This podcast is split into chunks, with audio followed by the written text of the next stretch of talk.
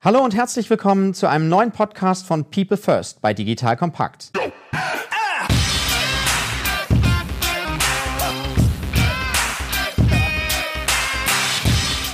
Mein Name ist Matthias Weigert und ich bin Geschäftsführer der Unternehmerschmiede. In unserem Podcast geht es um das Thema Mensch in der digitalen Welt.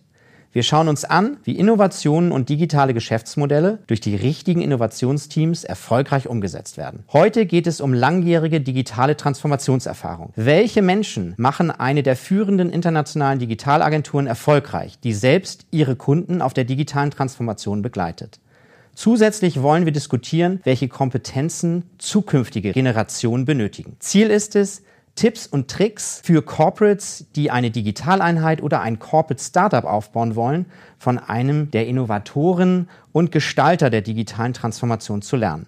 Ich freue mich riesig, heute Olaf Rotax, einen der Gründer und Geschäftsführer von der D-Group, im Podcast zu Gast zu haben. Olaf, vielleicht magst du dich kurz vorstellen, wer du bist, was du machst und natürlich erstmal herzlich willkommen. Ja, vielen Dank. Super, dass das geklappt hat, dass wir uns einmal unterhalten dürfen und ich vor allen Dingen auch ein paar Dinge hoffe beitragen zu können. Wer ist Olaf? Ich bin mittlerweile 46, bin Wirtschaftsingenieur von der Ausbildung und Vater von drei Kindern. Dazu werde ich später nochmal kommen, warum mich das durch mein Leben treibt. Bin jetzt seit über 20 Jahren in der Digitalisierung tätig. Das ist also so ein bisschen Opa redet vom Krieg teilweise, wenn wir über Digitalisierung sprechen werden, wenn man es schon ein bisschen länger macht. Habe einen Hintergrund im Corporate-Bereich also meine erste Erfahrung ist nicht auf der Beratungsseite, sondern ich habe tatsächlich nach dem Studium in einem der Hamburger Traditionsunternehmen angefangen und war mit der Frage konfrontiert, wie könnte eigentlich die nächste Generation unseres Geschäftsmodells aussehen? Welchen Einfluss hat eigentlich die Digitalisierung auf unser Unternehmen? Und dieses Unternehmen kennt jeder von euch.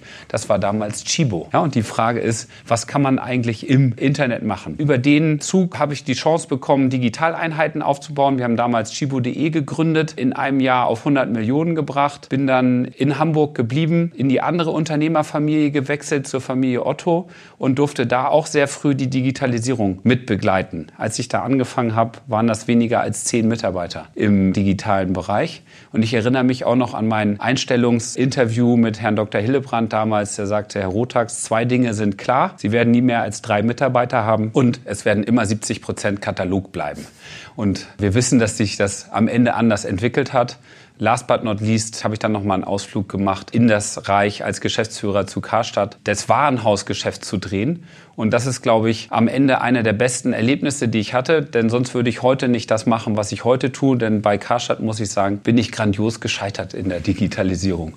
Und als ein Teil, und da werden wir bestimmt noch drauf kommen, dann der Selbsttherapie, habe ich die D-Group gegründet vor gut zehn Jahren. Und was ist die D-Group? Die D-Group ist eine Transformationsboutique die Unternehmen hilft, Transformation nicht nur auf Papier aufzuschreiben, sondern faktisch umzusetzen und nach vorne zu bringen. Das machen wir seit gut zehn Jahren. Seit zwei Jahren sind wir Teil der großen Accenture-Familie, auch aus der Überzeugung, dass das, was wir machen, immer komplexer wird und weiter skaliert werden kann und muss, gerade im Konzernumfeld.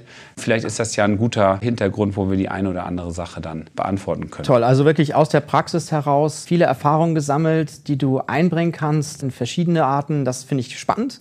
Und das soll auch unser Thema heute sein. Zum ersten Mal, ihr, du hast es schon kurz angerissen, ihr habt das Unternehmen gegründet 2001, dann weiter aufgebaut. Also auch das Spannende, aus welchem Grund ihr dann genau zu der Zeit, als du auch von dem Scheitern gesprochen hast, was waren Treiber, wie kam es dazu, dass ihr die D-Group gegründet habt und wie seid ihr dann weiter vorgegangen? Was habt ihr gesucht an Menschen? Was war anders auch vielleicht als andere, die damals ja auch Themen aufgebaut haben? Jetzt kommt ein kleiner Werbespot. Aufgepasst! Wusstest du, dass HR-Teams heutzutage mit mehr Aufgaben denn je konfrontiert sind? In der aktuellen Studie HR Trends, die Zukunft der Personalarbeit 2024 von Sage, wurden HR-Teams aus sieben verschiedenen Ländern und über 20 Branchen befragt, um top aktuelle Insights in der Entwicklung des Personalwesens zu geben. Sage entwickelt HR-Tools und Software für dein Unternehmen, um Lohnabrechnungen, Personalmanagement, Buchhaltung und mehr zu vereinfachen. So, und die Studie von Sage zeigt unter anderem, dass ganze 91% der HR-Teams angeben, dass ihre Arbeit Arbeitsbelastung im letzten Jahr zugenommen hat, aber gleichzeitig glauben 79 Prozent der Befragten, dass Automatisierung ihre Prozesse zukünftig verbessern und Zeit sparen kann. Ebenfalls spielt auch KI eine große Rolle. Derzeit nutzen etwa ein Drittel bereits Chatbots wie ChatGPT in ihren Prozessen und circa drei Viertel der PersonalleiterInnen sind sich bereits sicher, dass KI die Arbeitsweise im HR revolutionieren wird. Du merkst, die Studie ist vollgepackt mit Statistiken, überraschenden Erkenntnissen und Tipps für HR-Führungskräfte, die vorankommen wollen und zeigt eine Momentaufnahme der sich stetig wandelnden Rolle von HR heute. Am besten schaust du dir die Studie HR-Trends, die Zukunft der Personalarbeit 2024 selbst an. Unter digitalkompakt.de slash Sage, S-A-G-E, kannst du sie dir komplett kostenlos herunterladen. Und wie immer findest du alle Infos auch auf unserer Sponsorenseite unter digitalkompakt.de slash Sponsoren. Werbung Ende.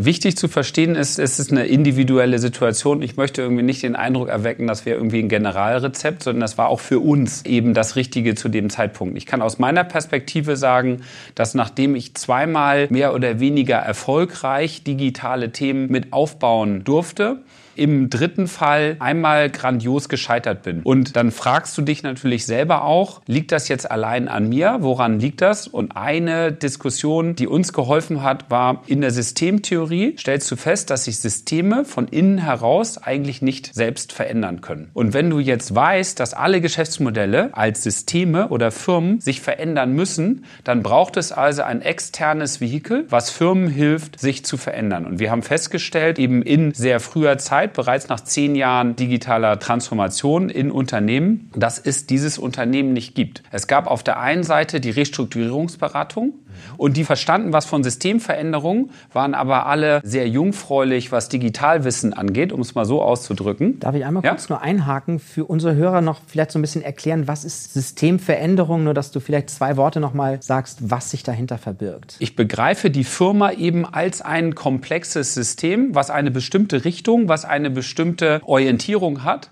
und dieses System ist das Interessante darin, wenn du das erschütterst, fällt immer wieder in den Grundzustand zurück. Das heißt, es gibt stabile Naturgesetze wie Gravitation, in denen sich dieses System stabil bewegt. Und wenn du das verändern willst und du bist Teil des Gravitationsfeldes, versuch einfach mal von der Erde abzuheben, ohne die Gravitation zu verändern. Dann hast du eine relativ gute Vorstellung, was du versuchst, wenn du Systeme von innen heraus verändern möchtest. Das heißt, System ist eine Firma, ein Organismus, die Menschen, die Prozesse, die IT-Systeme, nicht das IT-System dahinter.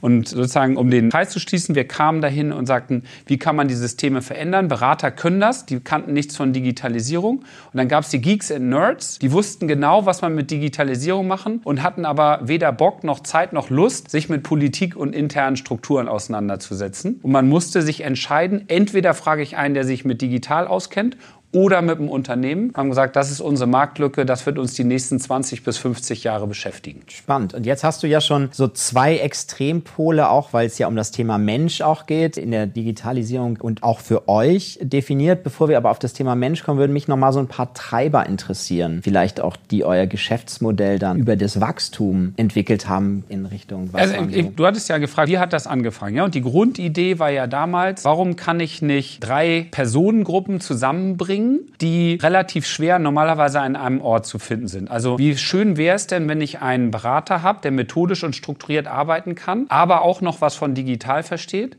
Wie schön wäre es denn, wenn ich jemanden aus der Praxis hätte, der aber über skalierende Beratungsmethodik verfügen würde? Und wie schön wäre es eigentlich, wenn ich Unternehmer hätte, und zwar Startup-Entrepreneure, die aber in einem klassischen Unternehmen dann als Intrapreneure tätig sein können? Und wir haben gesagt, diese drei Menschengruppen wollen wir an einen Ort zusammen zusammenbringen. Und was machst du am Anfang? Du telefonierst deine Freunde ab und überzeugt sie davon mitzumachen. Und so haben wir in einer sehr kleinen Boutique angefangen, das zu tun. Wie sind wir an unsere ersten Kunden gekommen? Heute kann man das sagen. Wir haben uns einfach weiter über die Headhunter vermitteln lassen als CDOs und dann den Kunden gesagt, es wäre doch noch viel besser, uns nicht als Einzelperson zu heiren, sondern ein ganzes Team mitzunehmen. So sind wir einfach an unsere ersten Aufträge gekommen und haben darüber weiter skaliert. Bis heute übrigens ist das Thema Ökosystem, also nicht nur die Mitarbeiter in der D-Group, sondern auch auch nach außen ein wichtiger Erfolgsfaktor, weil du schaffst es niemals, alle Talente, die du für ein Projekt brauchst, immer an einem Ort gerade vorrätig zu halten. Ja? Aber da trage ich wahrscheinlich bei dir mit der Unternehmerschmiede Eulen nach Athen, das, was das angeht.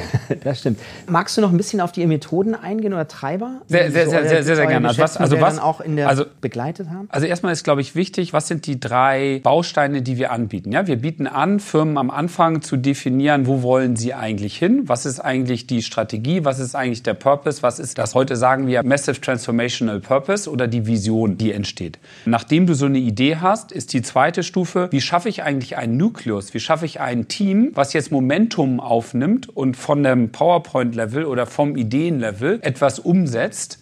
Und dann ist die dritte Stufe, wenn ich das Grundteam habe, wie schaffe ich das eigentlich zu skalieren? Und zwar intern A, im Team, über Ausbildung, über interne Leute, über externe Leute, die mit der Zeit eingestellt werden, aber auch im Markterfolg. Ganz konkret, eine Idee ist eigentlich erst dann in so einem Konzern relevant, wenn sie 50 bis 100 Millionen macht. Weil wenn du ein Konzern bist, der vielleicht eine Milliarde Umsatz macht und dein Potenzial ist geringer als 10 Prozent, dann bleibt alles, auch wenn es so schön ist, digitaler Spielkasten Kosten und irrelevant. Mhm. Ja, und sozusagen, was machen wir? Genau diese erste Stufe, ich sag mal, zum Wachstum der ersten 50 bis 100 Millionen einer Geschäftsidee beizutragen. Dazu haben wir vier Erfolgsfaktoren für uns definiert, wenn wir über die Menschen reden. Ja, also was sind das für Menschen, die du brauchst? Du brauchst irgendwie, ich nenne die naive Weltverbesserer und das ist positiv gemeint. Du brauchst Leute, die wir nennen das heute Purpose getrieben, die etwas Sinnvolles machen wollen, die aktiv die Zukunft gestalten wollen. Das ist immer das eine vom Menschenschlag. Und wenn du jetzt hier durch den Flur gehen würdest und alle fragen würdest, was vereint sie, dann würden dir die Leute mit sehr großer Wahrscheinlichkeit antworten, dass sie eine aktive Rolle in der Veränderung unserer Zukunft haben wollen. Dann hast du den zweiten Faktor, da geht es um das Thema Kultur. Wenn du das, was wir hier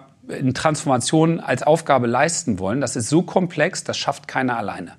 Und alle reden, in unserer Ego-Kultur sind ja sozusagen, du kennst deinen Nachbarn nicht mehr, alle reden von Teamwork. Faktisch findet Teamwork in fast keinem Unternehmen statt wenn man mal hinter die Kulissen kommt. Das darf man natürlich niemals sagen und das stimmt natürlich auch nicht. Aber wenn du auf die einzelne Situation runterguckst, dann ist es zumindest nicht das Teamwork-freundlichste Unternehmen. Also brauchst du wieder Menschen, die wertegetrieben Themen nach vorne entwickeln und als Einzelperson dann auch leben und das in einem geschützten Umfeld machen können. Also Purpose war das erste, Culture nenne ich den zweiten Bereich. Dann hast du das dritte, was dazu kommt, Transformation und du hast mir selber gesagt, du kommst aus dem Leistungssport. Ich nenne das immer den metallenen Geschmack. Wenn du hier in Hamburg um die Alster läufst, 7,4 Kilometer, dann kannst du so langsam rumlaufen, dass es deinem Körper nicht wehtut. Oder du läufst ein bisschen schneller und dann kommt ein metallener Geschmack. Mhm. Und dann ist das für den Spitzensportler das Signal, ich entwickle mich weiter. Und eigentlich geht noch ein bisschen mehr, als ich gerade tue. Ich bin zutiefst davon überzeugt, dass Transformation ohne Spitzenleistung unmöglich wird. Das heißt, wir versuchen auch Menschen an uns zu binden, die eben mehr sind als der Durchschnitt und auch mehr wollen als der Durchschnitt. Da partizipieren wir von etwas sehr Guten in ganz vielen Umfeldern ist der Durchschnitt das Normenmaß und du schaffst keine Spitzenleistung zu halten, wenn du Mittelmaß akzeptierst. Also versuchen wir über einen Spitzenleistungsanspruch nochmal einen Unterschied zu machen. Das ist der dritte Faktor. Und der vierte Faktor ist, am Ende brauchst du auch Methoden. Am Ende brauchst du auch Erfahrung, um das, was du tust, auf die Straße zu bringen. Und da könnten wir nochmal drauf eingehen, so ein Methodenbaukasten, vier Denkschulen, denen wir versuchen zu folgen. Der wichtigste Faktor, den ich aber nochmal da nennen möchte, wenn du Transformation machst, dann such dir Leute, die das schon mal getan haben. Mhm. Denn Digitalisierung ist auch nichts, was man mal eben nebenbei macht, ist auch nichts, was den Grundgesetzen der Gravitation nicht unterliegt, sondern am Ende brauchst du dafür Leute, die etwas verfolgen, Purpose, Weltverbesserer, das als Team machen wollen, das mit einem Spitzenleistungsanspruch verfolgen und bitte Methodik mitbringen und Erfahrung. Nicht diesen Blick in die Wunderkugel für die Lösung, sondern vielleicht besser für die tausend Dinge, die man nicht machen sollte. Also ich glaube, sehr schön nochmal zusammengefasst, auch diese vier Bereiche, bevor wir dann nochmal tiefer auf die Methoden kommen. Wie werde ich digitaler Weltverbesserer? Ich beantworte dir das erst aus meiner Perspektive und dann beantworte ich dir die Perspektive, die zumindest mir zurückgespielt werden, wenn jemand bei uns anfängt oder bei uns länger bleibt und sagt, warum tue ich mir das eigentlich den ganzen Tag an?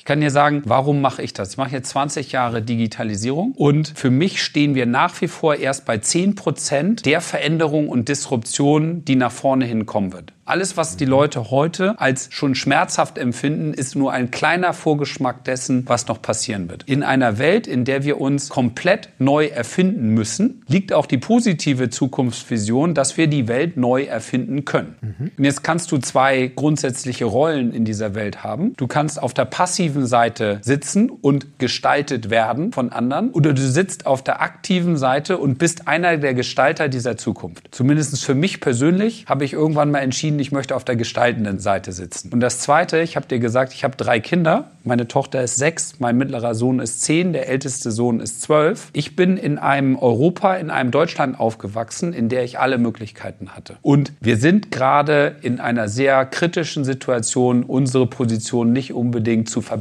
um es mal so auszudrücken. Und wenn wir mit der D-Group, wenn wir mit dem, was wir an Methode, wenn mit dem an Ausbildung dazu beitragen können, Menschen zu entwickeln, mhm. die unsere Zukunft aktiv, positiv besser gestalten, dann lohnt sich das für mich morgens aufzustehen. Und zwar nicht nur, weil das innerlich befriedigend ist, sondern weil ich weiß, dass hier genug Leute sind, die die Welt für meine Kinder besser machen. So, das ist die eine Perspektive aus der persönlichen Sicht. Und ganz ähnlich ist es, wenn wir mit Menschen an Universitäten reden. Wir gehen viel an Hochschulen raus. Ich liebe es zum Beispiel an die Zeppelin-Universität in Friedrichstadt am Bodensee zu gehen, weil da Menschen sind, die zwei Studiengänge bereits haben, die unterschiedliche Perspektive, auch mal einen philosophischen Blick auf unsere Welt haben. Und wenn wir aus jedem Jahrgang die drei Leute rausfischen, die für sich entscheiden, ich möchte die Welt positiv beeinflussen, dann würde ich sagen, ist das der gemeinsame Faktor. Und wenn du hier über den Flur gehst, werden dir viele Leute sagen, und dafür bin ich dann auch bereit, ein bisschen weniger Geld zu kriegen und ein bisschen mehr zu arbeiten. Du hast jetzt eben die Zeppelin-Universität nochmal vorgehoben. In der Digitalisierung ist ja auch Geschwindigkeit ein Thema, das sich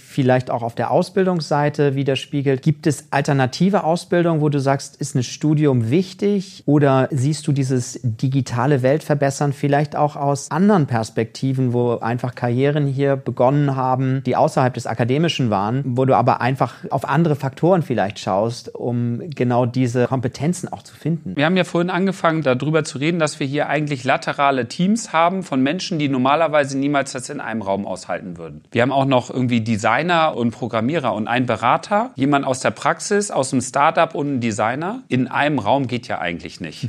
Ja, dann brauchst du übrigens ganz nebenbei sowas wie eine starke Kultur, damit du die Unterschiede zwischen diesen Persönlichkeiten irgendwie ausgleichen kannst. Und dann brauchst du auch sowas wie Teamplay, damit die zusammenarbeiten können. Wenn ich jetzt von der Methodik komme, dann sind das so vier grundsätzliche Denkschulen, die wir für uns glauben, dass sie den Unterschied machen können. Viele reden über Design Thinking. Und ich habe jüngst auch nochmal kommentiert, dass eine Methode irgendwie nichts löst, weil es gab gerade in der Brand 1 die Diskussion, Design Thinking ist irrelevant. Noch nie hat eine Methode allein etwas gelöst, aber ist ein Katalysator. Was gefällt mir an Design Thinking? An Design Thinking gefallen mir zwei Faktoren, dass du immer vom Kunden aus denkst und dass du am Ende immer visionsgetrieben nach vorne läufst. Und ganz viele digitale Transformationen, die wir sehen, die ich sehe draußen, haben einfach keine klare Vision. Und wenn es keine klare Vision, kein Massive Transformation Purpose gibt, dann hast du auch nichts, auf dem du die Mitarbeiter ausrichten kannst, auch nichts, auf dem du Leute ausrichten kannst, nach vorne zu bewegen. Also eine der Methoden, kundenzentriert zu arbeiten, Design Thinking Methode anzuwenden und nicht als Shit-in, Shit-out Facilitation zu benutzen, ist ein Thema. Das zweite, die agile Methodik. Warum liebe ich die agile Methode?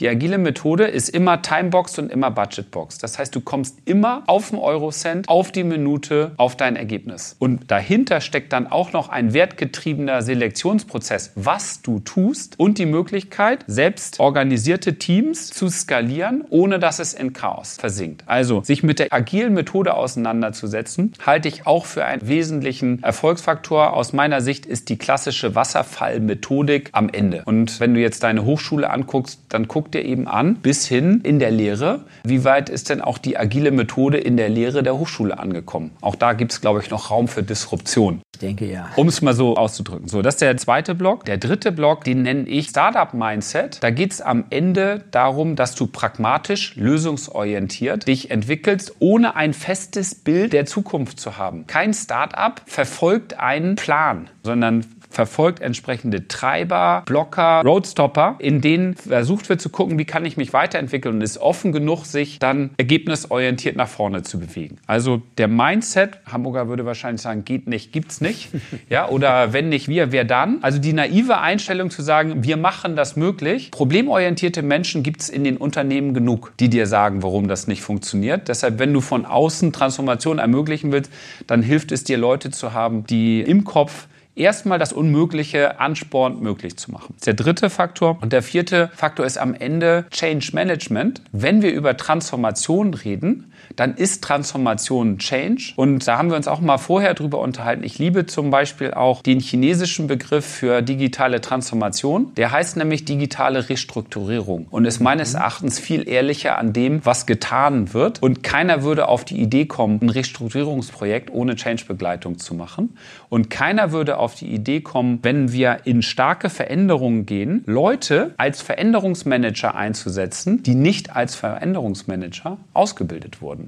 Mhm. Und Change Management, da gibt es diese weiche, softe Seite, wir haben uns alle lieb und fühlen uns wohl. Das ist sozusagen das Erste, was einem einfällt bei Change Management. Für mich ist Change Management ein Verständnis von Machtstrukturen, eine aktive Gruppendynamik und die aktive Einsetzung von Geschwindigkeit zur Veränderung, sodass, wenn der Gegenimpuls kommt, du schon eine Ecke weiter bist und dich nach vorne bewegen kannst. Und das sind auch die vier Bereiche, in der wir unsere Leute ausbilden. Wir bilden sie in Design Thinking aus, wir bilden sie in der agilen Methode aus, wir bilden sie aus, in Projekten pragmatisch Startups zu bauen und nicht nur drüber zu reden.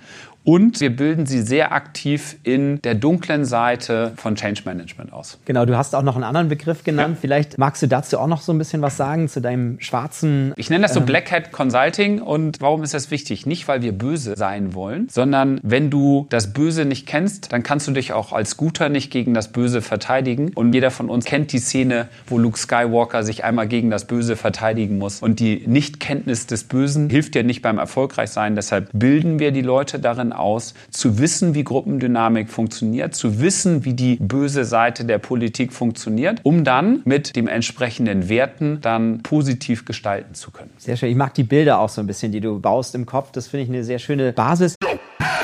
Jetzt kommt ein kleiner Werbespot.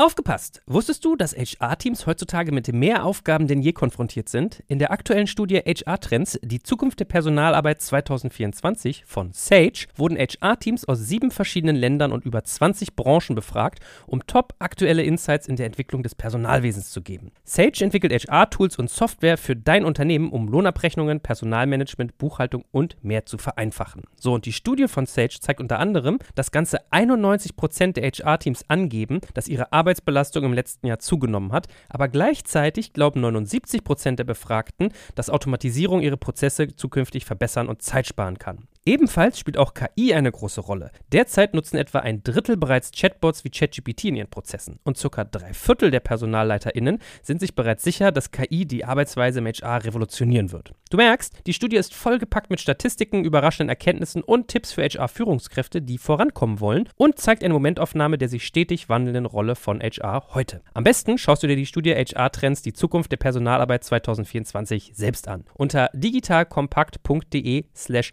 Sage, S-A-G-E, kannst du sie dir komplett kostenlos herunterladen. Und wie immer findest du alle Infos auch auf unserer Sponsorenseite unter digitalkompakt.de slash Sponsoren. Werbung Ende. Was schaut ihr euch konkret an? Du hast gesagt, was ihr ausbildet und worauf ihr achtet. Was bringen Leute mit schon? Worauf guckt ihr im Auswahlprozess? Müssen die bereits erste konkrete Erfahrungen gesammelt haben? Oder ist es eher für euch attraktiver, dass die noch ganz frisch sind, so unverbraucht, ungenutzt sind? Was schaut ihr euch da an? Am Ende sind zwei Faktoren wichtig. Wir haben irgendwann festgestellt, dass das, was wir an Talent brauchen, an erfahrenem Talent, nicht im Übermaß im Markt zur Verfügung steht, um es mal so zu machen. Die Leute, die über mindestens zehn Jahre Transformation Transformation Erfahrung verfügen in Deutschland, die kennen wir wahrscheinlich alle persönlich, beziehungsweise auf LinkedIn über ein oder zwei Ecken sind wir mit denen bereits vernetzt. Das ist nach wie vor aber eine sehr wichtige Gruppe an Talent, die wir gewinnen wollen und weiter gewinnen für die D-Group, weil Erfahrung einer der wesentlichen Differenziatoren zu anderen ist. Das heißt, wir sind sehr stark da drin und ich möchte es mal so ausdrücken, wir sammeln Enttäuschte auf und geben ihnen Hoffnung zurück. Und ich glaube, jeder von uns hat so ein Gefühl, wie häufig und wie einfach man manchmal enttäuscht werden kann. Und wir versuchen einen Schutzraum zu geben. Und ich habe dir von meinem eigenen Therapieprogramm erzählt. Und so ein bisschen ist auch dann das wieder zu akzeptieren, dass das Gute existiert, hilft sozusagen vielen. Und da arbeitet der Markt für uns, dass wir genug Enttäuschte aufsammeln können, die was können. Das ist irgendwie auf der Seniorenseite. Auf der Juniorenseite haben wir gemerkt, dass wir auch selber ausbilden müssen. Das machen wir vor allen Dingen von Hochschulen. Das machen wir aber aus unterschiedlichsten Bereichen und wir versuchen nicht den Stereotypen einzustellen, sondern versuchen eigentlich immer den Typus einzustellen, den wir noch am wenigsten haben, um das Team in Summe attraktiver zu machen. Deshalb könnte ich dir jetzt nicht sagen, ich suche den oder den oder den morgen, mhm. weil das auch ein bisschen relativ davon abhängt, wo haben wir gerade eine etwas größere Kohorte an Personen und in welchem Bereich haben wir ein bisschen weniger. Grundsätzlich sind wir nach wie vor interessiert, was wäre der ideale Kandidat auf der Seniorenseite. Der hat drei Jahre in der Beratung gearbeitet, hat danach im Startup festgestellt, dass er doch lieber Beratung macht, aber möchte das weiter in einem Umfeld machen, die nicht klassische Beratung ist. Oder ein Mensch, der in einem Konzern digitale Themen aufgebaut hat,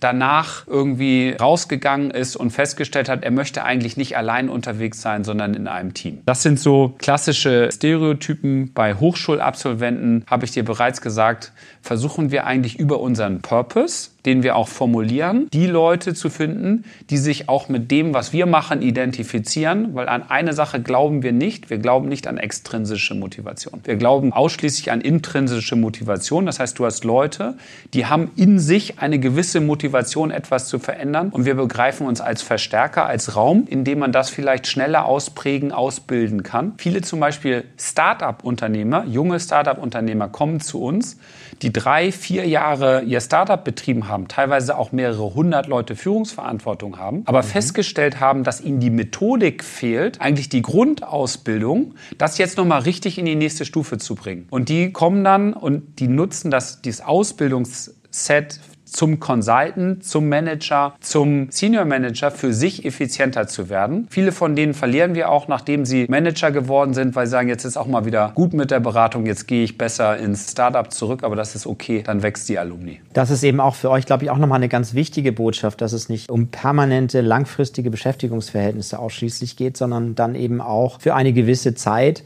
die Leute bei euch beschäftigt sind und sich dann aber auch wieder in andere Bereiche verändern können? Ich würde einfach sagen, der Grundanspruch ist ja nur Leute zu haben, die jederzeit woanders mehr verdienen können. Wenn das dein Grundanspruch ist, weißt du, dass du es sowieso nicht schaffst, alle zu halten.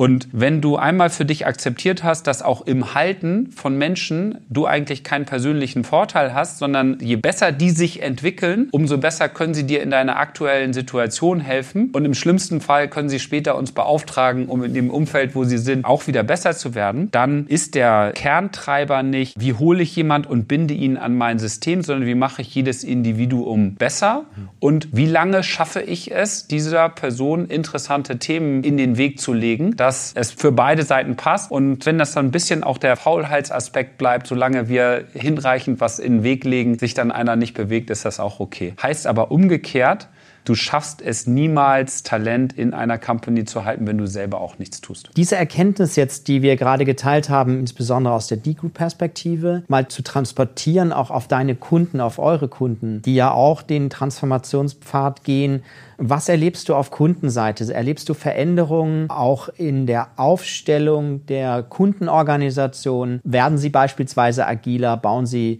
selber bereits solche digitalen Teams auf, um sich auch neuen Geschäftsmodellen zu widmen? Wie sieht das aus? Das sind mehrere Beobachtungen. Das eine ist, dass das branchenspezifisch sehr unterschiedlich ist. Das Interessante ist, dass zum Beispiel eine Retail-Branche, die sehr früh vor 20 Jahren von der digitalen Transformation erfasst wurde, viel weiter in der Entwicklung Entwicklung ist, als Branche wie die Automobilindustrie, die mhm. heute von der digitalen Transformation erfasst werden. Auf einer gewissen Metaebene übertragen wir übrigens nichts anderes als unsere Erfahrung von vor 20 Jahren Retail auf andere Branchen heute im Rahmen der Transformation. Mhm. Das ist das eine, was man beobachten kann. Erstaunlicherweise durchlaufen aber alle die gleichen Fehlerkurven und die Transfers zwischen den Industrien sind relativ überschaubar. Ich möchte mal auf den Aspekt in Unternehmen eingehen, der uns sehr häufig begegnet. Ganz häufig sind wir in einer Situation, wo wir konfrontiert werden mit, die Leute wollen sich nicht verändern. Die Leute wollen keine Transformation. Und mir persönlich hat die Change-Methode von dem Dr. Doppler sehr geholfen, der gesagt hat, es gibt kein Nicht-Wollen, es gibt nur ein Nicht-Wissen, ein Nicht-Verstehen, ein Nicht-Können und ein Nicht-Dürfen. Und ehrlicherweise laufen wir diese vier Stufen in den Unternehmen ab als Erfolgsfaktoren für die Transformation. In ganz vielen Unternehmen gibt es keine transparente, ehrliche Faktenbasis über den Status quo und die Zukunftsentwicklung. In vielen Unternehmen wird auch der Markt nicht auf vorliegenden Daten, sondern manchmal stumpf per Hierarchie entschieden. Das ist so. Also ein ehrliches Bild, wie ist eigentlich die Situation unseres Geschäftsmodells, wie ist eigentlich die Prognose? Und wir alle haben jetzt die Zahlen gesehen, dass die deutschen Automobilhersteller alle die Hälfte ihres Börsenwertes in den letzten Jahren eingebürst haben. Da gibt es offensichtlich klare Signale aus der Branche, dass da ein Geschäftsmodell unter Druck ist und die Realität in vielen Unternehmen sieht teilweise noch anders aus und die gefühlte Realität. Also das erste Thema Wissen, Faktenbasis schaffen. Das zweite ist, wir alle, gerade die wir in der Transformation tätig sind, wollen das, was wir da an Fakten sehen, auch einmal von der linken in die rechte Gehirnhälfte selber verarbeiten. Das heißt also, der Prozess des Verstehens, ich akzeptiere das, dass da etwas ist, ist sehr wichtig. Ganz viel Arbeit am Anfang von Projekten, die wir haben, ist mit Führungsteams, mit Mitarbeitern, ich nenne das die Brücke der Erkenntnis zu laufen und im Prinzip zwei Grundvoraussetzungen zu schaffen. Das eine ist die Burning Platform. Es muss alternativlos sein, so weiterzumachen wie bisher. Solange das weiter als Status quo eine echte Alternative ist, werden die Schmerzen der Transformation so hoch sein, dass es wahrscheinlich nicht stattfindet. Also Burning Platform. Und der zweite Faktor ist eine positive Zukunftsvision. Weil wenn ich nur das Bestehende abreiße und die Leute in einer Depression zurücklasse, ohne eine klare positive Vision, wohin wollen wir uns denn entwickeln, wird auch nichts passieren. Ja? Weshalb es übrigens auch so wichtig ist, gerade mal eine positive Zukunftsvision der Bundesrepublik Deutschland zu malen und nicht nur negativ auf China und die USA zu verweisen. Also zweites Faktor verstehen. Der dritte Faktor ist das Thema Können. Keine Transformation ist gegen das Mittelmanagement einer Firma möglich. Es ist relativ einfach,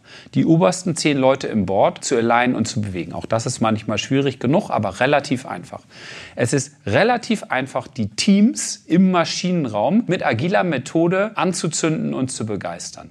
Und die Kernherausforderung liegt in dem, was wir im Deutschen Lehmschicht oder die Amerikaner nennen das Permafrost nennen. Sozusagen, wie kriege ich ein Mittelmanagement überzeugt? Und warum ist das so schwer? Weil intellektuell das Mittelmanagement sehr schnell durchholt, dass sie nicht zwangsläufig eine positive Rolle in der neuen Zukunft spielen weil sie nicht zwangsläufig über die Voraussetzungen und Skills verfügen. Und nach dem Thema Turkeys Don't Vote for Christmas ist es sehr relativ schwer, seinen eigenen Job abzuschaffen. Deshalb ist der dritte Faktor, der wesentlich ist, ist es die Leute, die das Rüstwerkzeug, sie zu trainieren, ihnen eine positive Rolle zu geben in dieser Zukunft, die gestaltet werden. Und das muss nicht nur in der Veränderung sein, es kann übrigens auch im Kern sein, das kann auch in der Finanzierung des Wandels im klassischen Geschäftsmodells, im Aus Ausquetschen der Zitrone sein. Viel zu viele Unternehmen stellen den digitalen Hero auf die Bühne und feiern den und wundern sich dann, dass die klassischen Führungskräfte, die übrigens das Geld verdienen, das dieser digitale Hero ausgibt, den dann irgendwann anfangen zu schneiden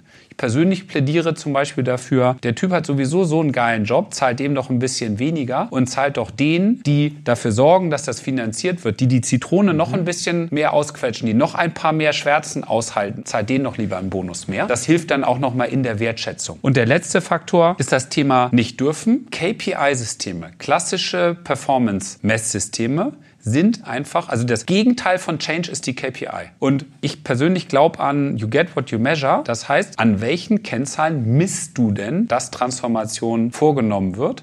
Und wie greifst du in diese Systeme ein? Das ist der eine Faktor, der sehr wichtig ist. Also wie veränderst du KPI-Apparate? Und der zweite Faktor ist, in 80 Prozent der Fälle, in der wir gerufen werden, jetzt macht man Assessment der digitalen Initiative, da sitzen alles Turnschuhträger und Spinner, die kriegen nichts auf die Kette, ist die Antwort, da mögt auch der ein oder andere Spinner mit Turnschuhen dabei sein, aber die Rahmenbedingungen für dieses Team, erfolgreich zu sein, sind gar nicht gegeben. Das ist eigentlich mehr oder weniger eine Mission Impossible, auf der sich das Team bewegt. Das heißt, das nicht dürfen am Ende Ende das Schaffen der Rahmenbedingungen im Konzern, damit Transformation stattfinden kann, ist in ganz vielen Fällen nicht gegeben. Und da versuchen wir dann eben über Transformation von Erfahrungen aus anderen Projekten, aus anderen Branchen, über auch die Diskussion von Leuten, die das schon mal im anderen Umfeld gemacht haben, dann auch den Firmen zu helfen, diese Voraussetzungen zu schaffen. Für mich persönlich übrigens eine der Kernerkenntnisse, diese Rahmenbedingungen kann nur das Top-Management schaffen.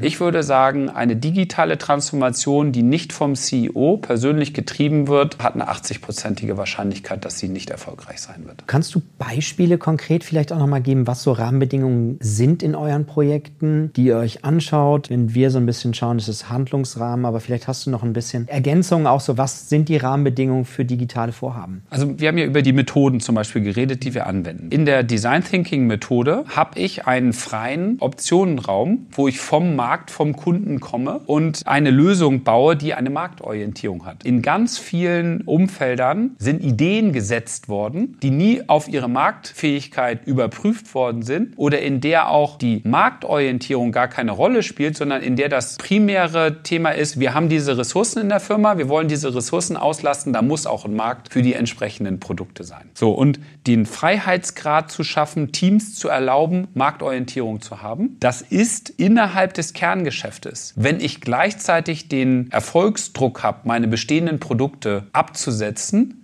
da muss ich schon sehr schizophren sein, als Führungskraft beides hinzukriegen. Also morgens meine Umsatzziele zu erreichen und abends mich selber zu disrupten. Da muss ich zumindest eine gewisse Form von Schizophrenie in mir halten. Deshalb ist ein Learning, das für eine gewisse Zeit separat zu machen.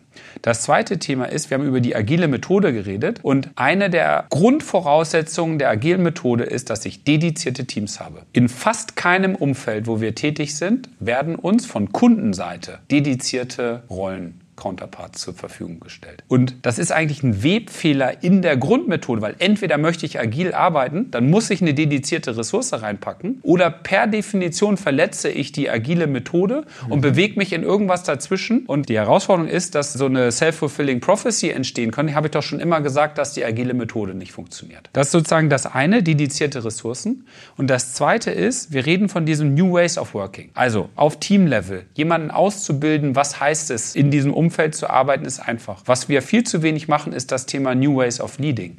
Wie bringe ich Führungskräften bei, ihre Rolle in agilen Teams zu machen? Weil für die klassisch ausgebildete Führungskraft ist das unsteuerbares Chaos. Sozusagen, dann treffen die auch noch meine Entscheidung und jemanden beizubringen, dass ich mein Führungsverhalten übrigens in einen Algorithmus gießen kann und transparent machen kann, dass die Teams diesen Algorithmus selber ausführen können auf einer täglichen Basis, dass aber immer noch ich derjenige bin, der den Algorithmus definiert und nicht das Team, nachdem die Entscheidungen getroffen werden, ist dann eine der wesentlichen Themen, die wir Führungskräften beibringen in einer agilen Welt, New Ways of Leading durchzuführen. Und wir haben mal angefangen, repräsentativ Projekte zu erfassen für uns und sind zur Erkenntnis gekommen, dass mehr als die Hälfte aller agilen Projekte nicht mal 20 Prozent des Potenzials der Methode abholt, weil zum Beispiel diese beiden Grundvoraussetzungen nicht gegeben sind. Das ist sozusagen auf der Methode jetzt agil und in dem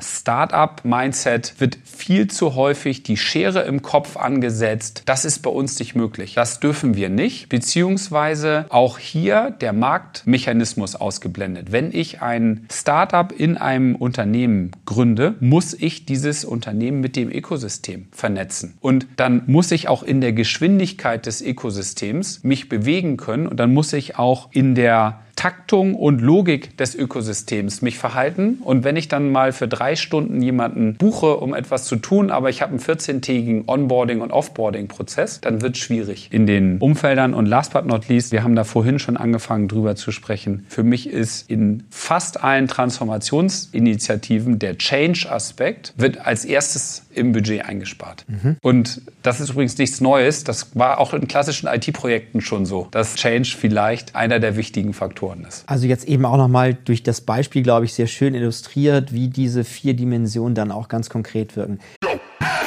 Jetzt kommt ein kleiner Werbespot.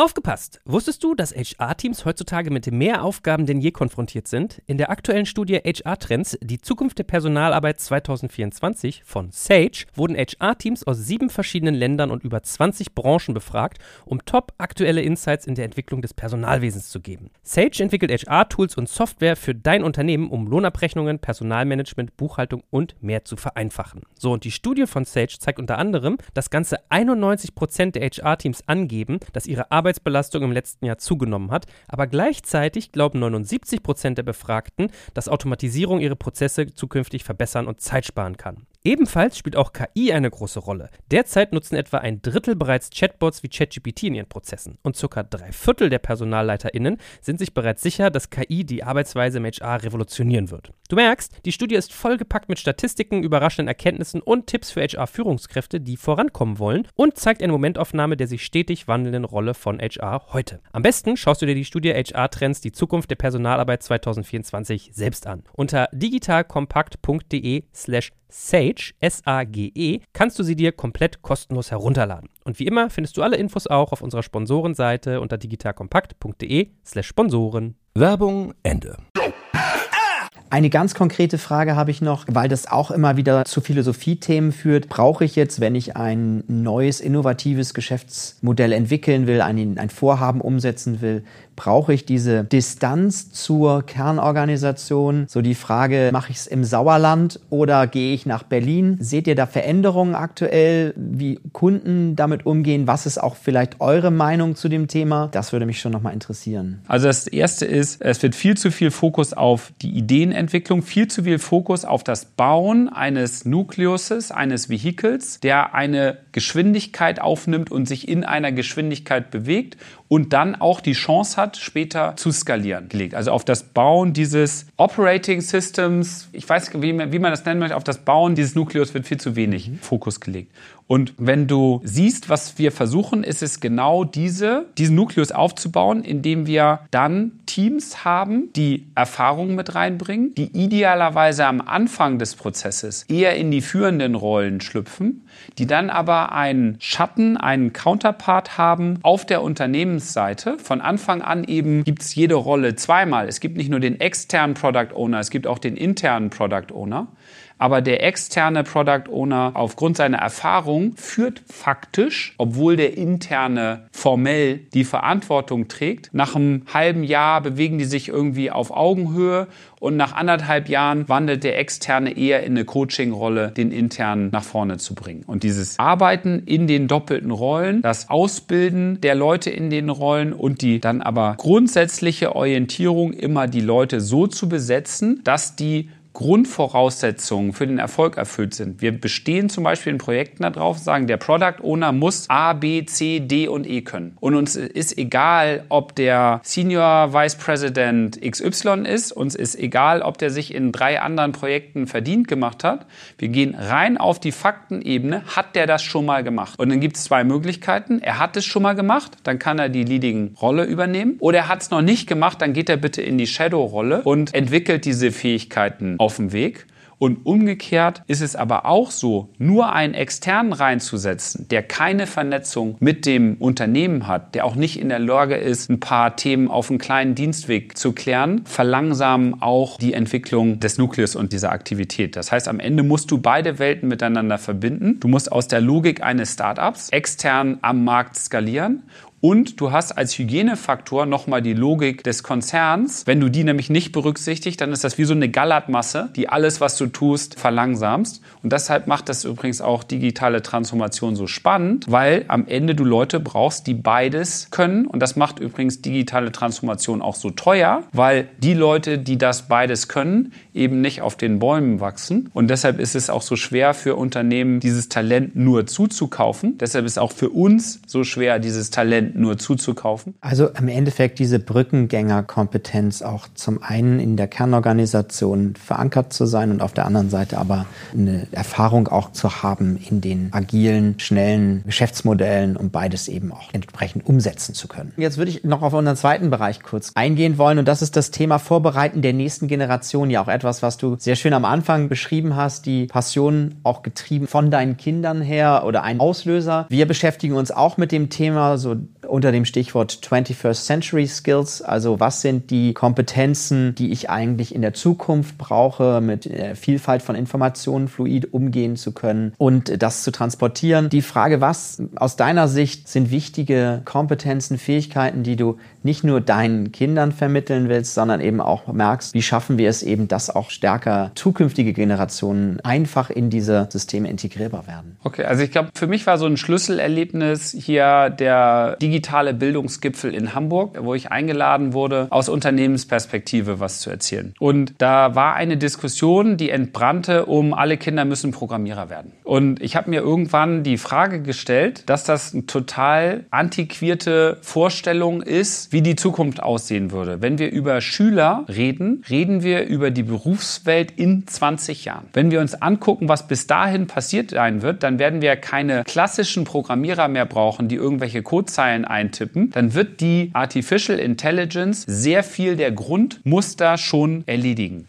Dann brauchen wir, wenn wir diese, und ich nehme mal wieder dieses Bild der universalen Antwortmaschine. Die Antwort auf alle Fragen ist ja 42. Die Frage ist nur, welche Frage steckt dahinter? Und so ein bisschen, glaube ich, wird auch unsere Zukunft in diese Richtung gehen. Wir werden über Technologie, über technologische Entwicklung mehr oder weniger auf alles Antworten kriegen oder die Technologie. Die Frage ist aber, welche Fragen müssen wir stellen? Und wenn wir uns denn mal in den Algorithmus transferieren, ich rede von dem sozusagen schönen Punkt der Singularität, in der wir uns irgendwann selber mal mal in den Algorithmus einprogrammieren. Wer bringt denn unsere Werte in den Algorithmus? Wer bringt denn dem Algorithmus bei, was ist gut und was ist schlecht? Wer entscheidet denn im Rahmen der Transformation, was ist eigentlich das Erhaltenswürdige von vielen Geschäftsmodellen? Was ist eigentlich das Gute von dem, was über Generationen Unternehmer in Deutschland aufgebaut haben? Und welchen Teil wollen wir davon rübernehmen und welchen Teil wollen wir erneuern und dann noch besser machen? Und dazu brauchst du kreative Fähigkeiten, dazu brauchst du klare Werteorientierung und dazu brauchst brauchst du aber vor allen Dingen, weil es eine Aufgabe ist, die kein Einzelner mehr schaffen kann aufgrund der Komplexität, Menschen, die miteinander arbeiten können. Und viele brotlose Künste, viele sozial orientierte Studiengänge wurden zumindest in meiner Generation müde belächelt. Was kann man denn damit machen? Wenn du mich heute fragst, was kannst du deinen Kindern, was kannst du selber beitragen, um das zu machen, dann ist es die Ausbildung dieser Soft Skills. Die Möglichkeit, wie arbeitet man mit Menschen zusammen, wie verbindet man das, wie kommen wir aus unserer Ego-Haltung weg. Keins der großen Probleme der Menschheit lässt sich durch Verfolgung von Partikularinteressen lösen. Und deshalb, wenn du mich fragst, für kleine Kinder, schick sie zum Singen, schick sie zum Tanzen, lass sie ein Jahr später in die Schule gehen, erkläre ihnen ihnen Werte dahinter, die du übrigens hart selber vorleben musst, damit sie die auch akzeptieren. Und da hast du die ersten zehn Jahre Zeit. Wenn du deine Kinder outgesourced hast, die ersten zehn Jahre, dann sind es zumindest nicht deine Werte, mhm. die dann dahinter sind. Das ist sozusagen auf der Ebene, wie kann ich Menschen Grundfähigkeiten geben. Und ich würde sagen, für uns, wenn du dich persönlich weiterentwickeln willst, frag dich, wie du als Teil einer Gruppe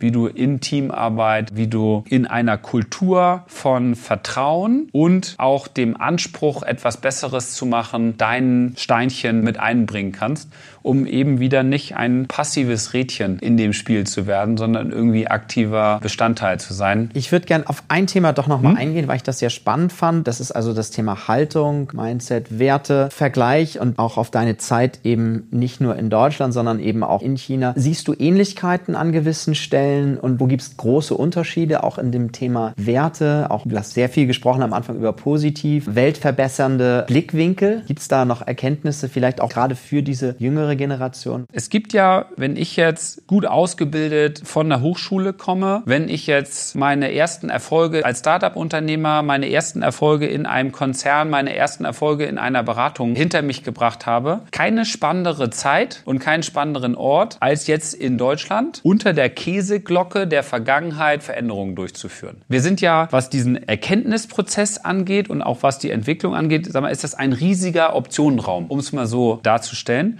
Und ich habe hier die Chance, mich wirklich zu verwirklichen und was Neues zu bauen. Insofern würde ich sagen, ist das erstmal eine Grundvoraussetzung, die wir transparent machen müssen und in der wir immer mehr Leute ermutigen sollten, nicht den klassischen tradierten Muster zu folgen, sondern sagen, gestalte das aktiv mit. Deine Frage war, beobachte ich Unterschiede zwischen China und Deutschland. Ich sehe in China zurzeit einen extremen Pragmatismus und eine ganze Reihe von sehr zentralen Fördermaßnahmen der Veränderung. Und ich sehe die Bereitschaft, sich auf Neues einzulassen, die Bereitschaft, sich auch zu verändern, die Geschwindigkeit, in der Veränderung stattfindet, ist um Lichtjahre höher als das, was ich teilweise hier in Europa und in Deutschland sehe. Und das ist aber umgekehrt die Chance, weil wir brauchen einen dritten europäischen Weg neben GAFA, ja, also Google, Amazon, Facebook und Apple und BAT, also Baidu, Alibaba und Tencent. Wir brauchen einen dritten europäischen Weg. Und dieses Feld bietet Unternehmern, bietet Leuten, die gestalten wollen, jetzt ein tolles Umfeld, weil umgekehrt, wir sprachen über die Burning Plattform, auch die Burning Plattform da ist, auch der Letzte hat jetzt verstanden, dass wenn wir unseren Wohlstand, unsere Gesellschaft aufrechterhalten wollen, es nichts anderes gibt, als eben einen unabhängigen, dritten, starken Player aufzubauen. Und meine persönliche Vorstellung davon ist, das schafft kein Staat, das schafft kein Unternehmen. Wir reden wahrscheinlich über eine Investition von 1000 Milliarden in so eine Plattform. Die Frage ist, sind wir in der Lage, irgend sowas wie ein Genossenschaftsmodell zu schaffen, in der sich Staaten und Unternehmen zusammentun, das zu bauen? Wir sehen ein Genossenschaftsmodell auf Staatenebene, by the way, haben wir schon, heißt Europäische Union. Und ein Genossenschaftsmodell auf Unternehmensebene hat unseren deutschen Mittelstand stark gemacht. Und die Frage ist, wann verstehen wir, dass man sich zusammentun muss in einem gemeinschaftlichen Ansatz, um überhaupt noch bestehen zu können. Und da gibt es die ersten zarten Pflänzchen, die leider aber durchaus auch noch ihre eigenen Probleme haben. Ja, aber das ist, würde ich sagen, überschaubar und lösbar. Und warum habe ich das erzählt? Es gibt quasi das Grundkonstrukt der Europäischen Union Union, es gibt das Grundkonstrukt der gemeinschaftlichen, kollaborativen Lösung. Und jetzt brauchen wir Menschen, die einfach Lust haben, das zu machen. Und das schließt so ein bisschen unseren Kreis in der Diskussion. Was brauchst du für Leute? Du brauchst irgendwie digitale Weltverbesserer, die einer Vision folgen, zu sagen, lass uns die nächste Generation der Zukunft bauen. Lass uns das machen. Du brauchst Teamplayer, weil keiner das alleine kann. Und auch wenn wir die Arroganz besäßen, wir als D-Group könnten im Ansatzweise alleine irgendwas ausrichten, würden wir nicht zum Erfolg kommen. Und du brauchst am Ende aber auch die Erfahrung und die Methoden dazu, dass wir nicht von Null anfangen, sondern von anderen Transformationen lernen. Und wenn ich jetzt junger Mensch wäre, wüsste ich, was ich tun würde. Ich würde mich jetzt begeben und in diesem Rahmen nach White Spots gucken und entweder mein Startup gründen oder ich würde nach Unternehmen gucken, die heute schon eine starke Rolle haben und die noch stärker werden können in diesen Verbunden. Und ich glaube, hier liegt ein großes Feld von Möglichkeiten, nicht nur sich verdient zu machen und Karriere zu machen, sondern auch enorme Befriedigung rauszuziehen. Diese Menschen gibt es heute noch nicht. Solange es diese Menschen noch nicht in ausreichender Anzahl ausgebildeten Unternehmen gibt, gibt es auch eine Berechtigung für uns, diese Lücke zumindest zeitweise zu füllen. Super, ich glaube, das war ein schönes Schlusswort. Abschließend stelle ich immer noch so drei Fragen, ganz persönliche Fragen. Also erstmal, Olaf, vielen Dank für die tollen Einblicke. Die erste Frage ist, wie bleibst du digital? Das ist eine sehr gute Frage. Ich versuche regelmäßig nach China zu fahren. Ich war jetzt auch wieder auf der South by Southwest. Ich gucke mir Themen an, also Konferenzen gucke ich mir an. Ich rede auch mit unseren Leuten, Experten in dem Bereich. Und wie bleibe ich vorne? Indem ich als erstes eingesehen habe, dass ich keine Chance mehr habe, der Universalversteher des immer komplexer werdenden Umfelds zu sein. Und indem die Erkenntnis, dass ich mich auf den Lorbeeren nicht ausruhen kann, die ich mal aufgebaut habe in den letzten 20 Jahren, die treiben mich dann an, zumindest in dem einen oder anderen Bereich dann auch noch im Content was beitragen zu können. Denn nur auf der Metaebene wird es einfach nicht ausreichen. Und dazu übrigens Beratung, ein sehr schönes Umfeld.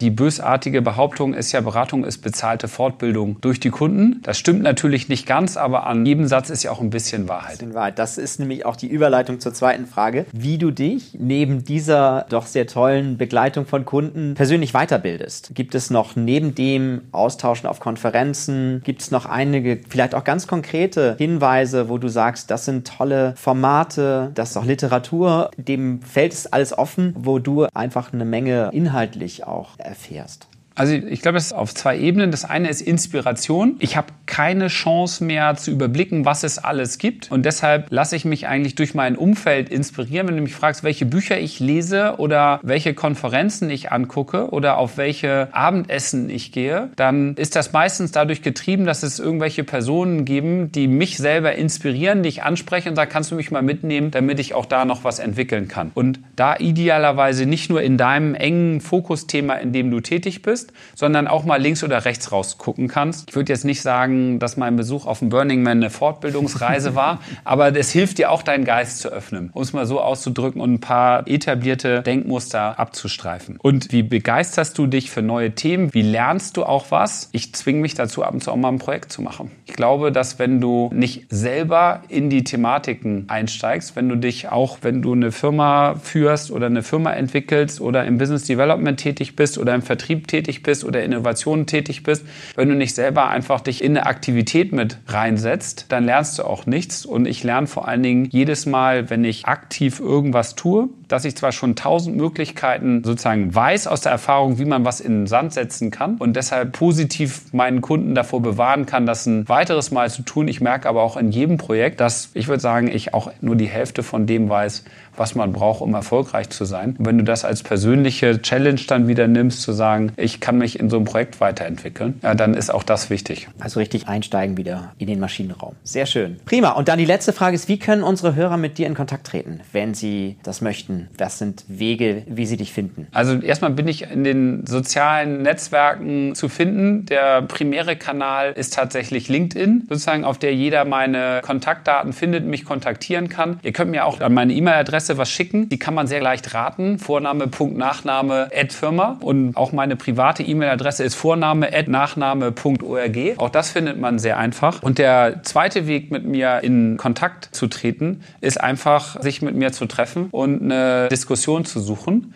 Denn ich habe dir gesagt, wie versucht man sich weiterzuentwickeln, indem man sich mit Leuten unterhält. Und ich habe aus jedem Gespräch auch für mich bisher was mitgenommen. Und solange ich die Zeit habe, werde ich das auch nach vorne hin machen. Das ist toll. Wir sind gespannt, wer sich alles meldet, in welcher Form. Nochmal ganz herzlichen Dank, Olaf, für das sehr, sehr inspirierende Gespräch. Ich sage dir danke, dass wir einen kleinen Teil beitragen konnten zu deinem tollen Podcast. Danke.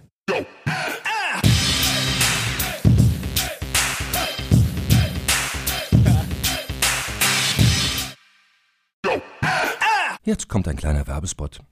Aufgepasst! Wusstest du, dass HR-Teams heutzutage mit mehr Aufgaben denn je konfrontiert sind? In der aktuellen Studie HR Trends, die Zukunft der Personalarbeit 2024 von Sage, wurden HR-Teams aus sieben verschiedenen Ländern und über 20 Branchen befragt, um top aktuelle Insights in der Entwicklung des Personalwesens zu geben. Sage entwickelt HR-Tools und Software für dein Unternehmen, um Lohnabrechnungen, Personalmanagement, Buchhaltung und mehr zu vereinfachen. So, und die Studie von Sage zeigt unter anderem, dass ganze 91% der HR-Teams angeben, dass ihre Arbeit Arbeitsbelastung im letzten Jahr zugenommen hat, aber gleichzeitig glauben 79 Prozent der Befragten, dass Automatisierung ihre Prozesse zukünftig verbessern und Zeit sparen kann. Ebenfalls spielt auch KI eine große Rolle. Derzeit nutzen etwa ein Drittel bereits Chatbots wie ChatGPT in ihren Prozessen und circa drei Viertel der PersonalleiterInnen sind sich bereits sicher, dass KI die Arbeitsweise im HR revolutionieren wird. Du merkst, die Studie ist vollgepackt mit Statistiken, überraschenden Erkenntnissen und Tipps für HR-Führungskräfte, die vorankommen wollen und zeigt eine Momentaufnahme der sich stetig wandelnden Rolle von HR heute. Am besten schaust du dir die Studie HR-Trends, die Zukunft der Personalarbeit 2024 selbst an. Unter digitalkompakt.de slash Sage, S-A-G-E, kannst du sie dir komplett kostenlos herunterladen. Und wie immer findest du alle Infos auch auf unserer Sponsorenseite unter digitalkompakt.de slash Sponsoren. Werbung Ende.